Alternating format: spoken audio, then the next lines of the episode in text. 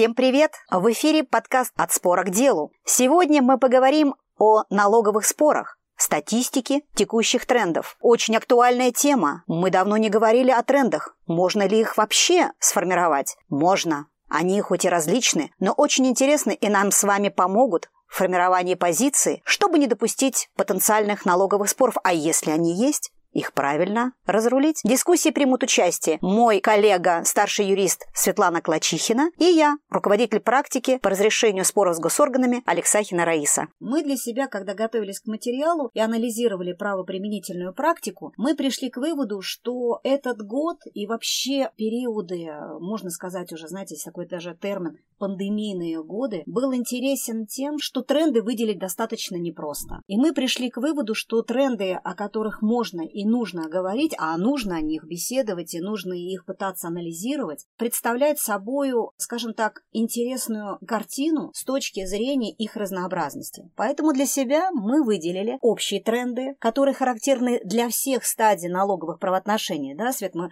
отмечали и общие э, стадии контрольных мероприятий, и предконтрольные мероприятия, мы называем их предпроверочный анализ. И, безусловно, это стадия обжалования как судебной досудебной. И мы поняли, что можно совершенно совершенно спокойно выделить не только тренды, которые характерны для всех этих стадий, но и тренды были бы неполные, если бы мы не выделили и не обозначили специфику по каждой вот этой стадии. группе. Стадии, угу. да. Мы а, решили вам презентовать эти тренды, собственно, вот по таким группам. Итак, тренды правоприменительной практики в налоговых правоотношениях. Вот это те тренды, которые мы выявили с точки зрения обобщенности или восприятия их на всех стадиях налоговых правоотношений. Эти тренды очень соприкасаются и с направлениями федерального налогословия. Вот мы для вашего внимания да, делали ссылку на детальный план график развития государственной программы на 22-23 год и на ключевые направления развития налогового администрирования. И вот все то, что мы сейчас выявили, а поверьте, мы сначала анализировали тренды, а потом буквально в последний момент обратились к этому документу и с удивлением отчасти для себя отметили, что все тренды, которые мы сейчас продемонстрировали вашему вниманию, они так или иначе полностью совпадают да, находят отклик с графиком развития развития. При этом график развития, он э, не только составлен для ФНС, но и для Минфина, что подтверждает как раз объединение различных э, направлений госорганов. Вот, наверное, Свет, два слова по с точки зрения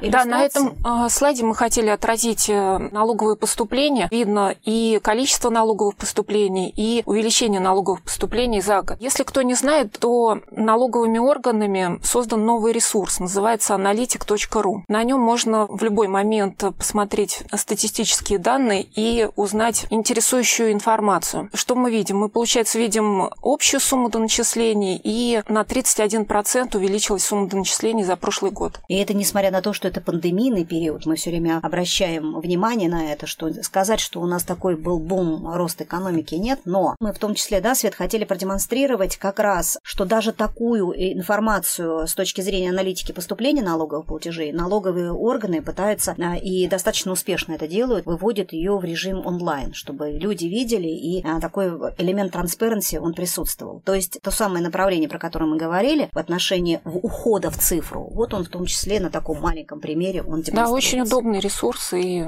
теперь каждый может да, посмотреть в любой момент. Мы с вами поговорили про общие тренды, которые присущи, как я уже сказала, всем стадиям налоговых правоотношений. И сейчас я предлагаю поговорить о трендах, которые применительно к конкретным стадиям. Вот хотели поговорить про статистику, ведь все-таки она такая вещь, которая не даст нам соврать. На том же ресурсе, да, мы можем увидеть, что предпроверочные мероприятия очень активно используются налоговыми органами, и, соответственно, из статистики видно, что 52% доначислений, которые были были в рамках аналитических контрольных мероприятий всех, то есть это и проверки, и предпроверки, 52% приходится на предпроверочные мероприятия. То есть налоговые органы собирают больше денежных средств, больше поступлений, возникает в рамках предпроверочных мероприятий. При этом, если ты помнишь, мы же периодически делаем такие апдейты на протяжении прошлых периодов, делали и делаем. Если вспоминать прошлые года, то растет. в прошлом году все-таки было побольше, побольше, но тем тем не менее, до этого, предыдущие годы, видно, что рост такой значительный, существенный. Но надо здесь принять во внимание, что, во-первых, все таки это наши пандемийные периоды, и здесь вот эта вот корректировка, она в том числе была связана с активной помощью, которая реализовывалась, а, именно поддержкой государства. Поэтому вот даже небольшой спад по нашим, да, Свет, прогнозам, он не должен нас как-то расслабить в этом Конечно, плане. Да. И... Ну, либо, может быть, налогоплательщики уже привыкли к предпроверочным мероприятиям, как-то более к ним относятся. Более а, вдумчиво. Вдумчиво, да, да. не сразу соглашаются, соглашаются да. Да, на предложение. Ну, ну, то есть, иными словами, да, Свет, что хочется сказать, что из этой, в том числе статистики, видно, что стадию А игнорировать нельзя. Абсолютно. Б. К ней надо серьезно относиться и активно использовать весь механизм для того, чтобы, если не убедить не выходить на выездную, но, по крайней мере, самортизировать этот момент. И В. Ну, и понимать, что проходных запросов не бывает. Но можно же на этой стадии все таки добиться того, чтобы выездная проверка не назначалась? Конечно. Даже по нашей статистике нашей группы из 10 предпроверочных мероприятий, которые мы сопровождаем, только максимум две проверки предпроверочные переходят в стадию контрольных мероприятий. Коллеги в чате нам подсказывают, подсказывают, что очень активно налоговые органы с правоохранительными еще работают. Абсолютно. При этом э, я поэтому... Именно на данной стадии. На, да. на данной стадии. Именно поэтому, если вы обратите внимание, у нас отдельный тренд, вот видите, взаимодействие с различными госорганами. Вот это как раз и имелось в виду. Вы знаете, мы стараемся внимательно и корректно относиться к работе любых подразделений, но мы специально на это обратили внимание. А что с ресурсами? Вот, Свет, все-таки возвращаясь. Ну, мы хотели бы еще отметить э,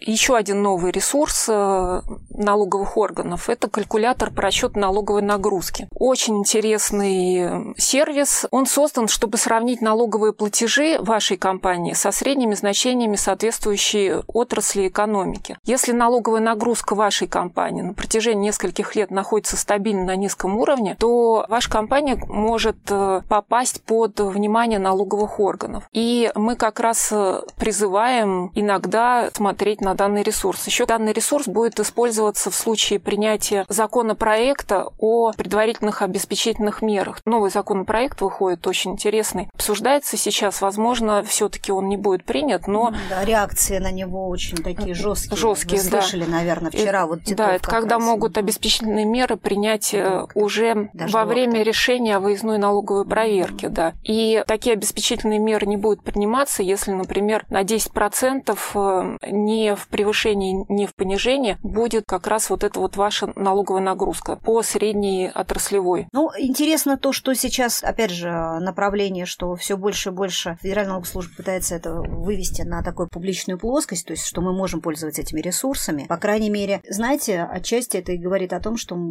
как налогоплательщики, налоговые агенты ссылаться на то, что мы что-то не знаем, не видели, не были осведомлены, ну, наверное, все меньше и меньше у нас остается для этого возможности и говорить об этом. В любом случае, закрывая тему предпроверочного анализа, вот мы считаем, что все тренды, которые, ну и, собственно, вот в чате я сейчас пока все это рассказывала, я посмотрела, коллеги, вот в отношении взаимодействия с таможенными службами, с правоохранителями. Коллеги, я предлагаю нам сами не только ограничиваться этими двумя как бы направлениями. Взаимодействие очень плотное, очень плотное. И даже плотнее, чем нам с вами кажется, с точки зрения получения агрегирования той информации, которая необходима именно на стадии предпроверочного анализа. Вообще, вот про эти стадии контрольных мероприятий вы знаете, мы можем говорить много-много, и если будет интересно, мы отдельно мы можем провести вебинар в отношении предпроверочного анализа. Почему? Потому что, еще раз говорю, стремление проводить проверку в более короткие сроки, а вот следующие тренды у нас будут посвящены тренды контрольных уже мероприятий, говорят о том, что все-таки основной упор будет делаться на предпроверочный анализ, который по большому счету строится из двух больших массивов. Первый массив – аналитика, которую мы с вами не видим и которую проводят налоговые органы и с использованием всего арсенала информации и документов при выявлении рисков при анализе наших финансово-хозяйственных операций. И второе – это уже обращение к нам с элементами дособирания или убеждения, есть или нет у нас налоговое правонарушение. То есть, если будет интерес, мы отдельно это проговорим, потому что логика предпроверочного анализа, она отлична уже от контрольных мероприятий. Поговорим о трендах в контрольных мероприятиях.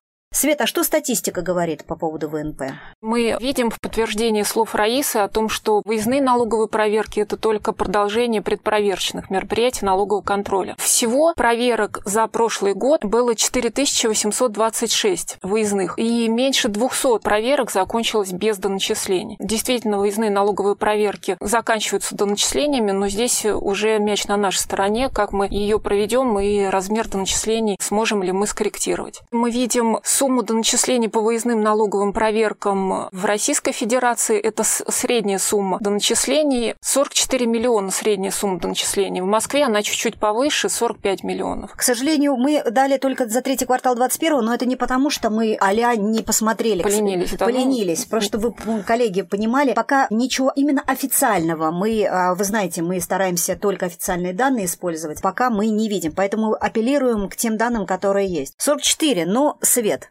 Вот у нас, конечно, другие показатели. Не потому, что у нас самые лучшие клиенты, или, по крайней мере, они больше всех допускают ошибок. Нет, мы, конечно, все время общаемся с нашими конкурентами. Ну, коллеги, это средняя температура по больнице. От ИП до крупных компаний. Также представлена информация в отношении проверок по стране и по Москве с доначислениями и без. При этом в 2001 году увеличилось количество проверок по сравнению с прошлым годом, но налоговые органы говорят о том, что увеличение это связано с тем, что были окончены проверки, начатые в 2000 году и приостановленные в связи с ковидом. Mm. А так, э, на самом деле, налоговые органы уверяют, что количество выездных налоговых проверок не увеличится. Но надо отметить, что вот этот прирост, про который вот мы сейчас наблюдаем, вы знаете, на мой взгляд, это дал прирост с точки зрения, вот, во-первых, то, что ты говоришь, отложной эффект, а второй – это все таки физики. Вот элемент по физикам, он вот здесь, мне кажется, он заложен. И знаете, вот опять же, когда мы можем судить о том, хорошо нам или плохо, к сожалению, когда мы начинаем с чем-то сравнивать. Вот пометуя вчерашнему разговор с американскими коллегами, вы знаете, мы вчера услышали какую информацию? Что большие, крупные, конечно, крупнейшие компании, их проверяют каждый год. Не в рамках мониторинга, а в рамках проверок. Мы, конечно, были дико удивлены и сказали, что это что, действительно так? Они говорят, да, это так, несмотря на то, что у них а, вот обмен информационный, более такой на режиме онлайн поставлен. На что мы сказали, а у нас немного не так. И слава богу, что у нас а, не так, и мы можем апеллировать на стадии предпроверочного анализа, который позволяет нам самортизировать выход на выездную налоговую проверку. Это вот такие у нас тренды а, с точки зрения судебного рассмотрения. Но что, все равно мы должны использовать это, во, во внимание принимать и на самом деле двигаться с учетом этих как бы положений. И у нас остается с вами время поговорить по вопросам актуальных тем, которые присутствуют в нашей практике, и через них проиллюстрировать обоснованность наших выводов с точки зрения выведения общих трендов и трендов применительно к каждой стадии. Ты подготовила несколько примеров, да, с точки зрения переквалификации, и чуть позже тоже расскажешь про них. Надеемся, время остается. Успеем. Я предлагаю пройти э, такими крупными мазками. По практике, да. Да, по практике. Коллеги, э, опять же, цель не сколько поговорить про судебные кейсы, сколько э, проиллюстрировать на их примере наши тренды и обозначить, что они существуют. Определение фирмы Мэри вы прекрасно знаете, я уверена, про это дело в качестве иллюстрации подхода Верховного суда суда, наша задача проиллюстрировать, что те положения письма Федеральной налоговой службы, которые были озвучены и посвящены 54.1, стабильно находят отражение в судебной практике Верховного суда. И совершенно можно спокойно ссылаться на эти дела, равные как на письмо, с точки зрения толкования, не только в судебном разбирательстве, но и когда мы работаем на предпроверочном анализе и в рамках проверки. Поэтому вы можете совершенно спокойно ознакомиться в качестве примера дело спецхимпрома. Новое дело дело, да? Новое дело, нельзя было о нем не сказать, но определение, да, Свет то же самое подтвердило с точки зрения применения возможности налоговой реконструкции. Да, все верно. Тенденции обеления рынка здесь, они иллюстрируют нам тот же самый подход, про который мы говорили. Он заключается в том, что тренды, связанные с внедрением рискоориентированного подхода, использованием всех налоговых ресурсов и отраслевой характеристики, он обкатывается на примере нескольких отраслей, и на самом деле он будет распространен, я уверена, и будет успешно применен в различных отраслях. И нужно вот единственное, что, с вашего позволения, обращу внимание на формы взаимодействия в отношении трендов трендов по обелению. Это кроме различных наших э, рабочих встреч, это и составление протоколов, и активное участие в формировании информационных ресурсов. Вы знаете, побуждение, например, тот же самый пример подключения к информационному ресурсу РАДО. Это тоже одна из тематик, связанная с взаимодействием с налоговыми органами. Таким образом, закрывая вот этот вот блок, что хочется сказать? Что на уровне Верховного суда, на уровне э, Федеральной налоговой службы подходы по применению 54.1 выработаны. Но вопросы сейчас, какие акты формировать, что закладывать в решение. Сейчас все больше отдано на откуп локальным налоговым органам, которые генерят результаты выездных налоговых мероприятий. Обращаем ваше внимание, что, к сожалению, они часто грешат тем, что не, э, не соблюдается вот эта вот приверженность концепции, закрепленная и в письме, и в позиции Верховного суда. Поэтому задача наша сказать, что эта позиция отработаны и обращать их внимание, чтобы при вынесении решений итоговых были учтены эти позиции. А если нет, доводить их до вышестоящего налогового органа. Следующий блок – это переквалификация. А мы хотели бы рассказать о деле Джонсон Мати катализаторы, где кассационная инстанция поддержала налоговые органы, сказав на основании статьи 54 прим. 1, опять же, что ноу-хау – это скрытые дивиденды, в результате чего не просто исключены были расходы для цели налогообложения, но и доначислен налог у источника. При этом суд отметил, что общество владело ноу-хау еще на момент заключения договора, соглашения, в результате чего общество владело безвозмездно такими технологиями, соглашение абсолютно ему было не нужно, и поэтому данное обстоятельство явилось подтверждением того, что это все-таки носил дивидендный характер соглашения. Само положение о распространении действия соглашения ретроспективно на прошлые периоды налоговым органам было признано как отсутствие деловой цели включения таких положений в договор. Кроме того, налоговый орган указал на то, что и суд поддержал позицию налогового органа, что не было представлено никаких документов о передаче технологической документации. В суде такие документы не были представлены. Сам налогоплательщик никак не заявлял о проведении экспертизы, о том, что это действительно ноу-хау и каким-либо образом он пользовался ноу-хау по договору. И ну, в результате была проиграна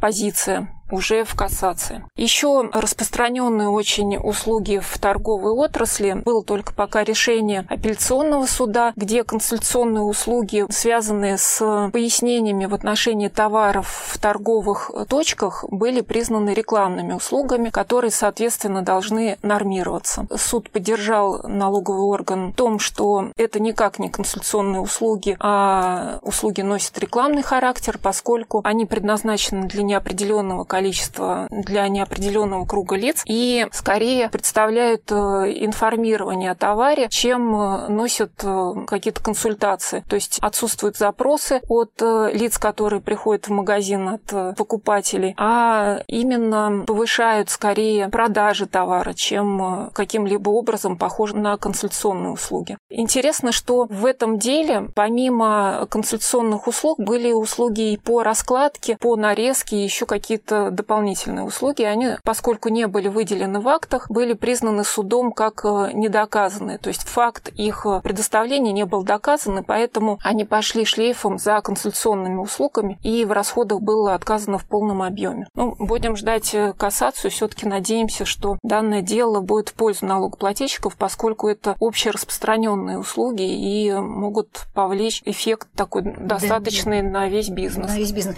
Ну, то есть это вот те самые, вот опять же, еще раз подчеркну, чтобы коллеги были в курсе и понимали. Это только примеры мы да, представили. Да, все верно. Иллюстрации а, того, что вот этот тренд по переквалификации является актуален и очень интересен мазками иные вопросы, которые тоже свидетельствуют и подтверждают нашу правоту. Управленческие услуги. В данном случае управленческие услуги по данному делу были действительно очень странные в отношении стоимости этих услуг. Там был 2 миллиарда за год, и поэтому суды решили, что здесь также управленческие услуги не имели никакого смысла, поскольку все сотрудники до этого оказывали те же самые услуги, и это было в 50 раз дешевле. Здесь э, получается, что налогоплательщик заказчик проиграл спор, но мы хотели бы отметить, что данный тренд эм, применим и к эм, другим налогоплательщикам, где услуги-то можно на самом деле доказать, но при этом налоговые органы практически в каждой проверке очень внимательно смотрят на данный вид услуг и не только снимают из э, расходов суммы на данные услуги, но если это э, услуги оказывались иностранной компании, то и доначисляет налог у источника. Источник. Но надо сказать, Свет, что вот я все время делаю мостик на сюрвей, который мы получили от наших э, иностранных коллег, это тоже тема.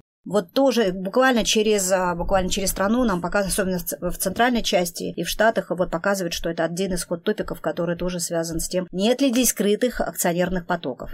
Ну, налоговые органы очень смотрят на этот вопрос сейчас. Единственной практики судебной пока нет. Э, хорошо, что ее нет. Смотрят налоговые органы не только в том случае, если вы учитывали в составе расходов данной услуги, но и даже если не учитывали. То есть, казалось бы, налогоплательщик защищен тем, что для цели налогообложения он не учел эти расходы, и претензий никаких не будет. Но, тем не менее, налоговые органы пытаются начислить налог у источника, или, по крайней мере, пытаются ну, как-то этот вопрос поднять и просить объяснения. То есть, объяснять придется обойдется даже в том случае, если для целей расходов услуги не учитывались. Абсолютно, абсолютно. И у нас еще одно дело осталось, да? Субсидиарная ответственность в рамках банкротства была рассмотрена Верховным судом. В данном случае привлекались к субсидиарной ответственности члены правления, члены совета директоров в большом количестве. То есть э, пытались взыскать суммы в рамках э, банкротного дела с большого количества людей. Первые инстанции кассация были проиграны, апелляция была в пользу физических лиц, что субсидиарная ответственность отсутствует. Верховный суд поддержал апелляцию и в данном случае сказал, что ответственность должны нести руководители, собственники, бенефициары а, самого банка. Выделил три необходимых вида для оценки направления, которые необходимо оценивать судам. Они очень интересны, и в случае необходимости вы как бы можете посмотреть. Самое главное – это то, что для привлечения к субсидиарной ответственности необходимо устанавливать выгодоприобретателя. То есть э, вот этот факт повлиял на то, что руководители, членов совета директоров директоров не привлекли к ответственности. Это дело еще раз нам говорит о том, что используются все механизмы, которые есть в арсенале и предусмотрены законодательством для взыскания недополученных налогов. И это еще раз говорит о том, что все больше и больше возрастает роль и внимание к лицам, которые принимают управленческие решения. Все верно. То бишь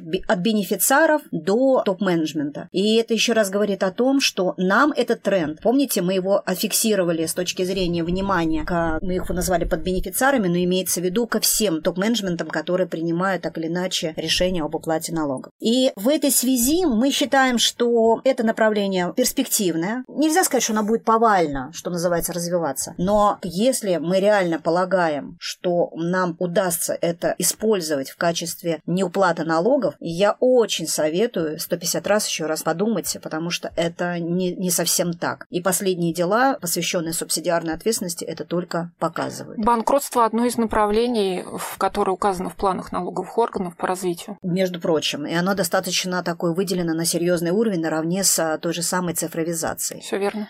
Я очень надеюсь, что наш материал был вам интересен, полезен и, по крайней мере, дает затравку на разговор на протяжении следующего нашего календарного и финансового, в том числе, года. Затравку, чтобы дискутировать и смотреть, правильно ли мы определили эти тренды, помогли ли они вам с точки зрения минимизации налоговых рисков, которые потенциально могут у вас возникнуть, а если они возникли, то, по крайней мере, с ними работать. И мы надеемся, что эти тренды мы будем только обогащать и иллюстрировать, как они развиваются, тем самым совместно формировать право применительную практику. Подписывайтесь на подкаст «От спора к делу» Apple Music и Яндекс Музыки. Ставьте оценки и комментарии. Нам очень важно ваше мнение. Слушайте наши предыдущие выпуски. До новых встреч в эфире, коллеги!